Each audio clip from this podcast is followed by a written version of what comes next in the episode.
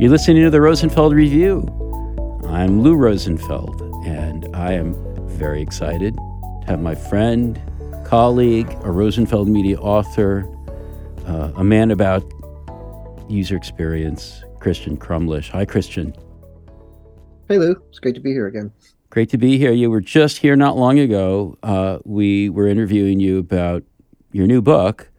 I think it's your third book or your fourth book, but it's your first Rosenfeld Media book uh, product management for UX people from designing to thriving in a product world, which uh, is an interesting book.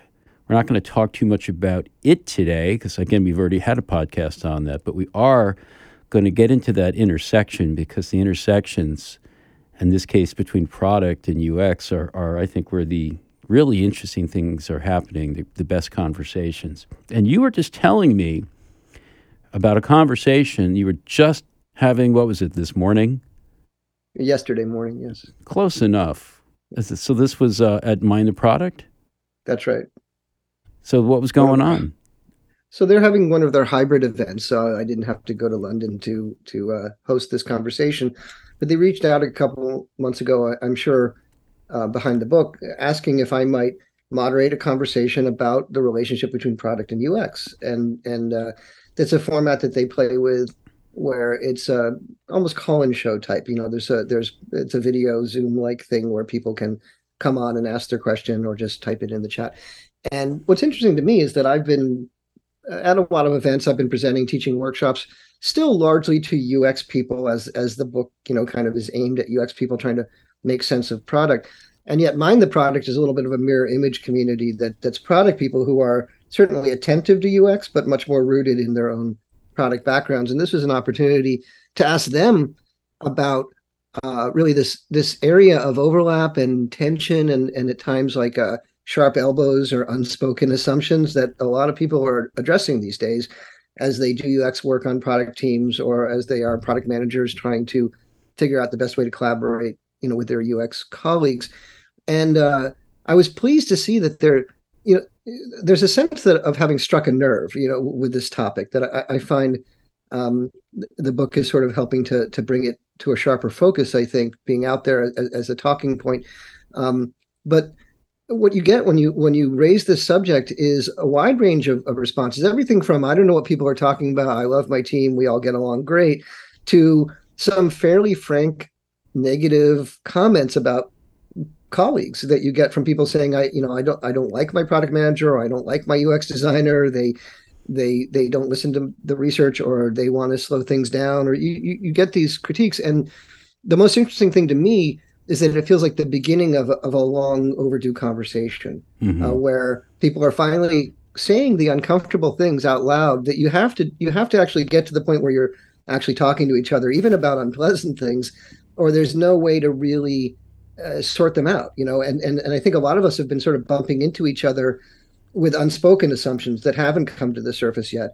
So i just see this sort of pent up energy and this desire to have the conversation which which is pleasing to me because the idea of, of a book like mine is not to say here's the here's the template here's the answer just do this this and this and your team will will thrive um, but more to lay out the idea that there's a lot of work still to be done in figuring out how we work together and that there's no shame in not having it figured out yet that you're not alone in in that situation. So i mean about this fraught sense i mean like uh, i don't know if this lines up with your experience but uh, uh and certainly you, you have a lot more than i do but the, the sense i get from ux people both designers and researchers is that um, you know here we've sort of gotten established we, we kind of sort of have a seat at the table we think we're in a good position and then we run into uh, the whole product side of our organizations. And ultimately, those are the people who make the call on what gets shipped. They're the people who control the P&L. They're the people who um, basically trump a lot of what UX people are hoping to do. And, uh, and there's a lot of overlap. And, um, you know, we have the sort of the advent of things like product designers and um, it gets murky, and it seems murky in a mostly negative way. And I'm wondering if that's what you're seeing, and if there's a way through this. Well, I definitely see those those things, and and what's interesting is having been on both sides and having consulted with companies and teams trying to figure out how to work together, it's also clear to me that that that um, people approaching this from one side of the divide or the other see it differently. You know, we'll describe the same exact conflicts in different terms, and that there's often a lack of empathy. Ironically, you know, in, in putting oneself in the other person's shoes, or, or even doing the homework to figure out why why do they say no or why do they take a position that I find you know problematic or challenging. Product people, you know, the scenario might be that user research shows that the problem being worked on isn't really the right problem or that the solution that we're trying to ship is actually not going to solve the problem.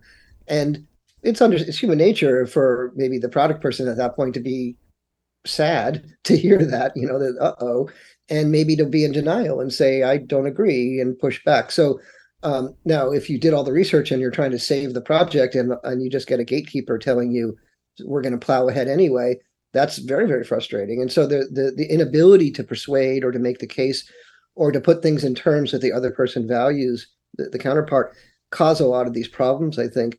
Um, now i mean it also ranges from really dysfunctional teams with with with unclear leadership um, or say a, a brand of product management which is really just ticket taking from the bosses. You know it's a kind of a it appears to be a boss, but it's really more like an overseer, you know, like mm-hmm. a person cracking the whip or making people row faster.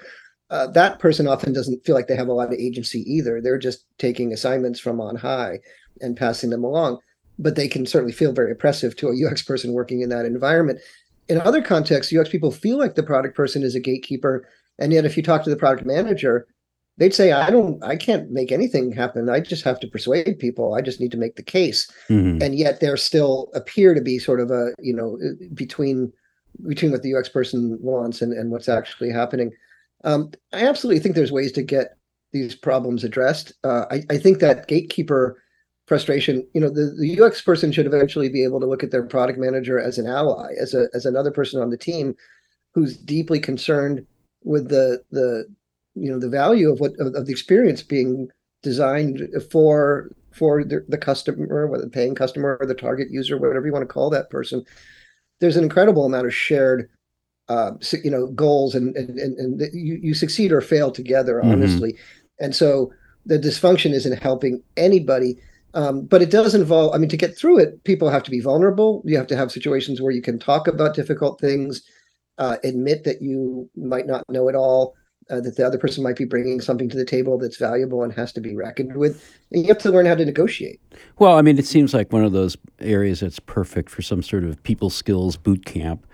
Uh, it, but it's but it is more than that, really, right? I mean, aren't there very sure. concrete areas where um, they may be wrestled over right now, but actually they're they're great opportunities for product and UX people to collaborate more more effectively yeah, I mean, I think product discovery, as, as product people like to call it, or, or, or just general use, user research, is is a great example of uh, a, a, realm of, of huge potential. If you get alignment there, if you can kind of pull together on what are our research questions, what are we trying to understand, what's the best research modality, um, you know, if a product person can allow the expertise of the UX researcher, uh, you know, to to help support the goals, and and if the UX researcher can allow that the product person has strategic responsibility and access to a, larger sort of business context.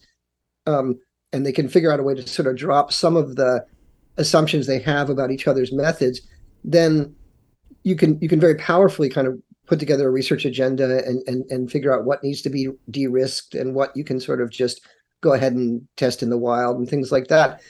However, to, today, you that's one of the greatest areas of complaint and frustration. And I've found that um, say when I teach workshops to UX people on how to you know function better in a product environment, nearly half of the people who come are researchers, and and they and often researchers in leadership roles, you know, who are starting to think about product management as being the the reins they have to grip to actually get in charge of discovery and stuff like that. Um, but it just tells me that there there's there's some unfinished business there in making the case to each other that we're really doing something that's part and parcel of the same thing, and we should not be at odds with each other. So um, now, you out there who is listening, um, we think this is probably uh, a an area that's of concern for certainly many of you listeners. Uh, and Christian and I have a kind of a special announcement to make that might speak to you, but you're going to have to wait till after the break. Yep, you're listening to the Rosenfeld Review. We'll be right back. Hey, it's Lou. Surprise, surprise. And I'm here to let you know that the next Rosenfeld Media book is coming out on November 15th, but you can buy it right now. You can pre order it at over 15% off. What's the book? Deliberate Intervention Using Policy and Design to Blunt the Harms of New Technology. Written by Alex Schmidt, a person who's got both great writing credentials uh, and is a designer now working in the public sector at the uh, Federal Reserve Bank uh, right here in New York City. It's a book on an intersection that's really important. Designers really have to understand policy as a constraint, uh, sometimes a good constraint, but always a challenging constraint, and what we can do with that constraint, whether it's understanding policy well and how it gets created, understanding tight policy constraints, looser ones, uh, understanding how we can even work our way upstream to become part of the process of designing policies, and all together with the goal of reducing the harms that technologies uh, are unleashing on the world. So I hope you'll have a look. Policy, design, fascinating intersection, excellent writer Alex Schmidt, and the book Deliberate Intervention Using Policy and Design to Blunt the Harms of New Technology. It's a two waves book, a Rosenfeld Media imprint, and you can get it, pre order it now for 15% off at rosenfeldmedia.com. Welcome back to the Rosenfeld Review. Uh, we made you wait a little bit. Um, the big news that you are the first to get to hear is that um, a new conference is uh, on uh, uh, coming around the corner, around the bend, December 6th and 7th. It's actually a one day conference on the 6th with workshops on the 7th. It's called Design in Product, and it is uh, curated by one Christian Crumlish and produced by Rosenfeld Media. So that's our big news. And Christian, I'm so excited because you just, in a very short amount of time before the break, ran through the guts of uh, a whole bunch of conflicts and frustrations, but a lot of opportunities and and things to be optimistic about. And uh, that's what we're trying to do with this program, uh, which is still uh, coming together. Uh, and I know it's not much time. I'll talk about how we're going to deal with that later. But um, well, tell us about the program? What's your vision for what UX people and maybe product people who attend as well are going to get out of this? Sure, and and I think uh, if I have the branding correct, it's it's it will be part of the Rosenfeld Futures. That's uh, right, series. the first one. Yeah, and and and I, I like that framing because it's you know certainly you know you're the, the, you've got some well established conferences i've talked to people out by the way in, in, my travels and a lot of folks are looking at the way Rosenfeld is is is uh, managing hybrid conferences, the the cohort ideas that you shared. There's other people paying close attention to that. You should know you're, you're oh. a trailblazer in cool. this area as well. Um, and uh, and and so those topics of you know things like design at scale, et cetera, have, have, have been around for a long time. They're quite mature. The conferences themselves have evolved, you know, from the, originally the completely in person, and then pandemic, and then hybrid, and and so there's this lots of learning from that. I, I feel like this Rosenfeld Futures kind of model that we've been talking about that you sort of shared with me is, you know, a way of trying to catch things that are that are emerging and becoming more salient, but don't necessarily have the, the long and deep footprint of some of these other topics. And that therefore we want to kind of catch them on the volley and, and try to do uh, you can talk more about the process. I, I know that, mm-hmm. that, that's something you want to get into, but you know, sort of catch things while they're ripe. There's this sense, as I said, that this conversation is overdue, and to provide an opportunity to crystallize it or bring it out into the into the public sphere, and have have us like product and UX people talk to each other honestly about how do we view each other and and how is it working and what could we do better. There's no time like the present for that. Um, so absolutely, I, would I'd love to see both product and UX people attend. Certainly, we reach UX people more easily. Yep. And and you know that's our home ground. But we're looking for we, we're we've got speakers lined up who come from from both backgrounds, and who are quite intelligent about the, the these areas of overlap and conflict, I think we're going to be able to address, um, you know, both things more kind of at the craft and how you do it level, and also things sort of more at the strategic. Um, you know, what is product sense, and what does that actually mean to a UX person, and and how do you lead in a product environment, no matter what your kind of uh, fundamental training is in. Um, uh, we're not going to pull punches. I mean, I think I think some of our presenters will talk about where where there's problems and gaps where UX people are are maybe doing themselves a disservice. I, I think it's comfortable to say we're you know we have the answers as other people have the wrong model and we just need to teach them about UX and and then things will go back to the way they were supposed to be. It's a little bit more wise to say, hey, maybe we don't know it all, and maybe mm-hmm. we could be doing a better job uh, in this environment of making the case for what we do and and and making our services more salient to the people we want to work with. Um, I think we also, you know, it's a one day conference, it's remote. We're, we're very conscious of the idea that carving out a day and then, say, being in front of a screen is itself a, a tricky, you know, sort of environment to, to, to stay attentive to. Um, so the last thing we want to do is just have a wall of people talking to you all day long in in, in a lecturing environment. Where I think uh, trying to come up with some very interesting um, different formats, uh, interactive formats, uh, variety in, in, in the way the material is presented um, so that you know it, it, should keep folks interested and, and be snackable and, and have room for reflection.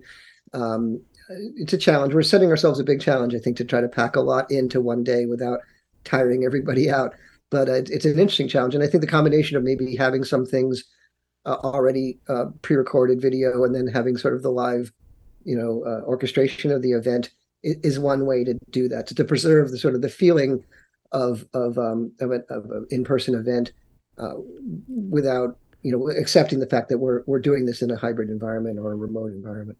So you know in terms of some of like those uh, meat and potatoes uh, challenges that ux uh, uh, people can help product people grapple with uh, what's some of the examples of that that we that well, we may have presentations on Sure. So the thing that comes up quite often that I know we're going to have at least one person speak to directly is um, it's often framed, at least from the UX side, is how can research influence the product strategy or the roadmap?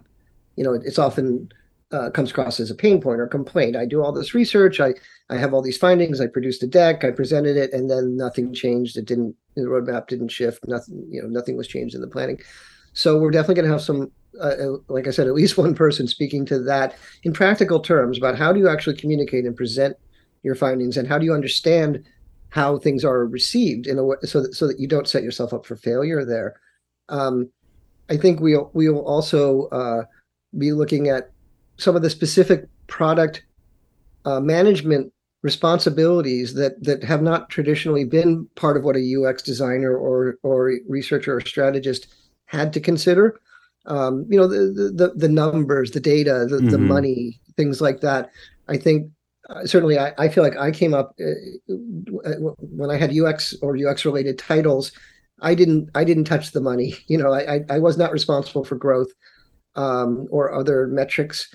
And i wasn't often informed about say the impact of my designs on on those on those goals and those metrics. Um, and uh, maybe ignorance was bliss and it helped me be pure and things like that. But i've come to realize that if you're building digital software products and in trying to ship them into a market that success and failure are are measured in these in these numbers. And the the budget and the revenue goals and things like that are are major aspects of whether or not your design succeeds. That they're actually on some meaningful sense uh, some of the materials you're working with the digital mm-hmm. sort of substance that you're designing with.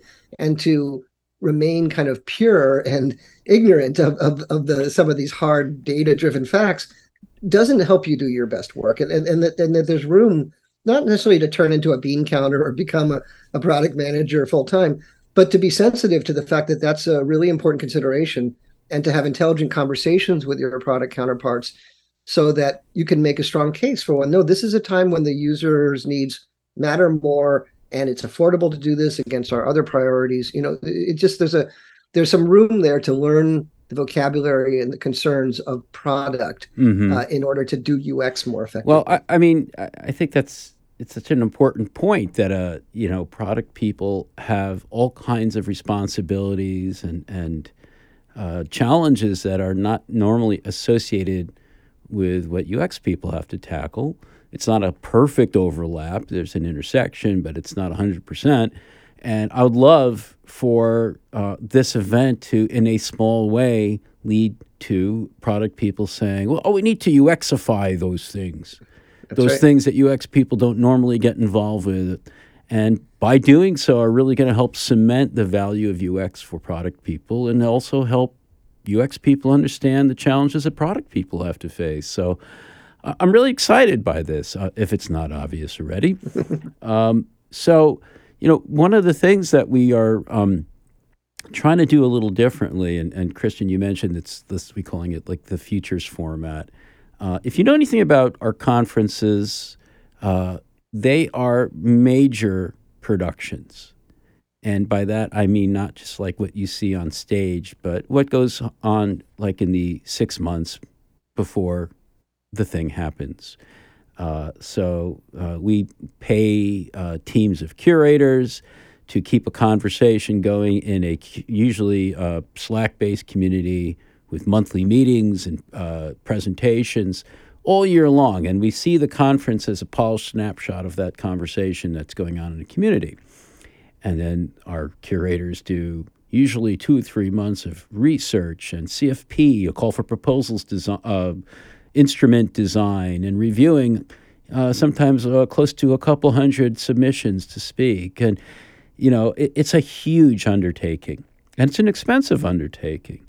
Now, with topics like this that um, are more timely, where there's uh, points of pivot or things that are just new and need to be explored, it's really hard to do that six months of work and have a community in place already where to have that conversation about what ends up being a, a conference program. And so in this case, we're, we're doing an experiment. And Christian, I'm really grateful that you're willing to try this with us, where instead of spending the months and months doing the program design and having a, a, a, extensive call for proposals and so forth, we're doing a very abbreviated version of that where um, we're working with an expert, you, who is also someone who um, not only shares a lot of the same values, but has extensive contacts in the industry and um, working uh, to, to, identify speakers through our shared networks, but also to ask around and asking a lot of people in the field who are voices that they recommend that we know about that that should be surfaced that represent underrepresented communities and it's it's a different way to to skin the cat than what we would normally do with more open research, extensive research, and uh, going through a CFP process. But we think we can have a similar outcome in terms of quality and diversity. Uh, then we go into a kind of more normal process that we use with our conferences where there's a couple months of speaker preparation and uh, they do that in cohorts. That's maybe going to be a little abbreviated in this case, but we're going to have those speakers working together, hearing from each other, understanding each other's ideas, helping critique each other in an iterative way so that ultimately the program is really well integrated and cohesive and has a, a clear narrative arc. So, um, yeah, I think there's a goal to see whether we can kind of produce the same results or or comparable results that you've managed with what we've learned with a within this case a somewhat telescoped or truncated version of the process. I'll confess it's somewhat intimidating particularly making sure that we have sufficient outreach that we're including you know diverse voices and, and, and listening to people from you know outside of say my immediate network your immediate network. Um, that's something that we you know we, we definitely will be welcoming and looking for um, that input just because uh, that's one of the things that, that the benefit of the longer process has certainly proven. Um, and we don't want to lose that in, in this version of what we're doing. Um, yeah. Well, I mean, you know, so yeah, what that's what keeps me up at night too, to some degree, and that's um, you know, uh, it's just something we we it really is an experiment. Uh, you know, I, I, mean, it's funny. I, I, sometimes I talk with people and they're like, "Oh, you know, conferences. It's, uh, you know, uh, those must be pretty easy to put on, and and uh, it's a great business to be in. It is a great business to be in, but it's a really hard thing, and it can be a very expensive thing. And I got to tell you, um, it's been obviously a challenging business to be in during the pandemic and its aftermath. I'm not sure we're quite at aftermath yet. You right. know what I mean? It's not been easy. Sure. And uh, so we have to be constantly trying new things, both topics as well as approaches. So I'm just glad we have the people and, and the support to do that. But, but, um, one of the things that we try to be with all of our products is very open and transparent whether it's books and and uh, conferences as well. And Christian, I think it's safe to say that you and I are both very open to hearing not only ideas for topics and ideas for potential speakers for this conference, but just questions in general that we can uh, answer as best we can or learn from people who want to weigh in about this whole concept of uh, design and product. So. Um, I'm reachable uh, at uh, you can DM me on Twitter, Louis Rosenfeld. Uh, I can be reached on LinkedIn through DMs. And good Lord, uh, if you want to email me, I'll even put my email address out there. It's lou, L O U, at rosenfeldmedia.com. I just threw down the gauntlet, Christian. You gonna pick it up and do the same? Sure. Yeah, people can can DM. I have to make sure my DMs are open on Twitter. Um, uh, but uh, you can reach me there. I'm Media Junkie on, on a lot of uh, services like Twitter, and, and even my shorthand on LinkedIn is under Media Junkie. Um, if you, uh, I have an email address that's already out there. I'm, I'm, I'm willing to say it on the air. Uh, it's XIAN, which is an abbreviation for my first name, Christian, at pobox.com. So Xian at pobox.com. If you want to just send me your thoughts or your questions. As you said, Lou, I feel like this is this event is is another punctuation in this larger conversation. It was sort of a moment, and the prep for it, the discussing it right now on on the podcast, planning it, having the event, and then the aftermath, um, for me, are all ways to sort of fuel that conversation and and stimulate it and and, and drive it forward. So so yeah, it doesn't have to wait for December sixth to, to, to start. You don't have to. You can start talking to us right now and and we want to hear it, and we will will field as much of that as we can in the event and in an ongoing way. Yeah, I mean, you know, you may be listening to this podcast uh, long after the conference wraps. Still love to hear from you.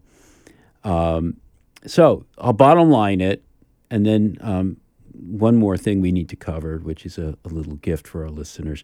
But I'll bottom line it here. New conference, one day event, plus a day of workshops. It's called Design in Product. It's taking place December 6th. Workshop days December 7th. Christian Crumlish is our curator. Uh, Rosenfeld Media is the producer. Um, I've been greatly aided uh, by uh, our director of events and communities, Kat Meyer, has taken a real big role and is really, um, you know, it's been really great to see her creativity poured into this uh, event design. Um, it what's the event about? Well, it's uh, an exploration of the intersection of UX and, and product, specifically looking at how UX people can ha- can flip the script, and rather than having a contentious, fr- uh, fractious uh, relationship with product, people can look at ways that we can actually help them through better UXification, if that's the way we want to look at it and understand them better and um, look at there's just so many opportunities for collaboration. That's what we're going to explore. December 6th and 7th, Design in Product, the very first Rosenfeld Futures Conference. I'm excited to be working with you on this, Christian. Yeah, thanks for asking me to do this with you. So, what's your what's your uh, your gift your for the Rosenfeld Review listeners today? So my gift in this case is to to just sort of talk briefly about a person who I met recently. I was at Euro IA for the first time. A longstanding goal of mine was to go to Euro IA and speak there. And um, and as some folks may or may not know, I, I've been working for the California State uh, Office of Data and Innovation recently. So taking product management to a government context, and also I uh, sort of uh, merging product management and service design and service innovation, which which government sort of forces you to think in terms of. That's an area of, of interest for me right now. And um, when I was at uh, at um, EuroIA, I, I, had the privilege of seeing um, somebody speak, uh, a person named Katie Arnold, who until very recently was the head of UX for the Home Office in, in UK.gov. And for people who follow GovTech or Civic Tech, UK.gov is a trailblazer, set a lot of um, sort of uh, standards. Also made a lot of mistakes in public, which they're, they're open about. And, and Katie told me some interesting things about how the first wave of, of playbooks have become a little bit um, ossified and turned into sort of rule books that can't be changed, and, mm-hmm. and, the agility is gone. And it's a lesson in winning the revolution and then becoming the new the new tyrant, you know, in the next generation afterward. Um, but she gave a really interesting talk about uh, really about humility in some ways that that, that um, about UX people sometimes seeing ourselves as heroes, superheroes, and realizing that the savior complex puts people off, and that if you come in the door asking questions rather than announcing your greatness and all the help you're going to give her uh, deliver, um, you know that you'll you'll get much better results. And I just felt like she she told a really interesting story in her talk she's um, finished with her stint at uk.gov and starting to do new things. So I, I don't have a, a, a, website or project to point you to, but I'd say she's a person to follow on LinkedIn. Katie Arnold. If you just type in Katie Arnold Home Office, you'll find the right person. And uh, really, just a wonderful person, great, great, talk, and somebody who I definitely plan to keep my eye on in, in the, in the future. Well, I'm certainly uh, glad to hear of her, and uh, that uh, the, the, UK Digital Service is really amazing in terms of not just what it's taught us, but it's sent its alumni to other countries right. repeatedly who've, who've uh, spread the good word. And you know, I agree with you. They're they're not superheroes, but I think those people are heroes nonetheless. So oh, yeah, absolutely. It's uh, more just how you talk about yourself. You can still secretly right. believe that you're a hero. there you go. Oh, Christian, well, you're one of my heroes. And I'm sorry, but Aww. we have to end our podcast. Anyway, Christian and I are looking forward to hearing from you and maybe seeing you at Design in Product December 6th and 7th. Mark your calendars. It's virtual. It's going to be great. You don't want to miss it. Can't wait. Christian, great to talk with you today. Hey, it's Lou. Thank you for listening to the latest Rosenfeld Review podcast. I really appreciate it. I would love to hear from you. And if you want to pop me an email, lou at rosenfeldmedia.com. Tell me what you thought. Better yet, leave me the hell alone and post a review on your favorite podcast platform. Please feed the algorithm. It really does make a difference. We want to get the word out. If you like the word, give us a hand. And uh, while I'm asking you for favors, don't forget buy books. Support your favorite local independent publisher. We happen to be one, rosenfeldmedia.com. All those great UX books are there. So, thanks again.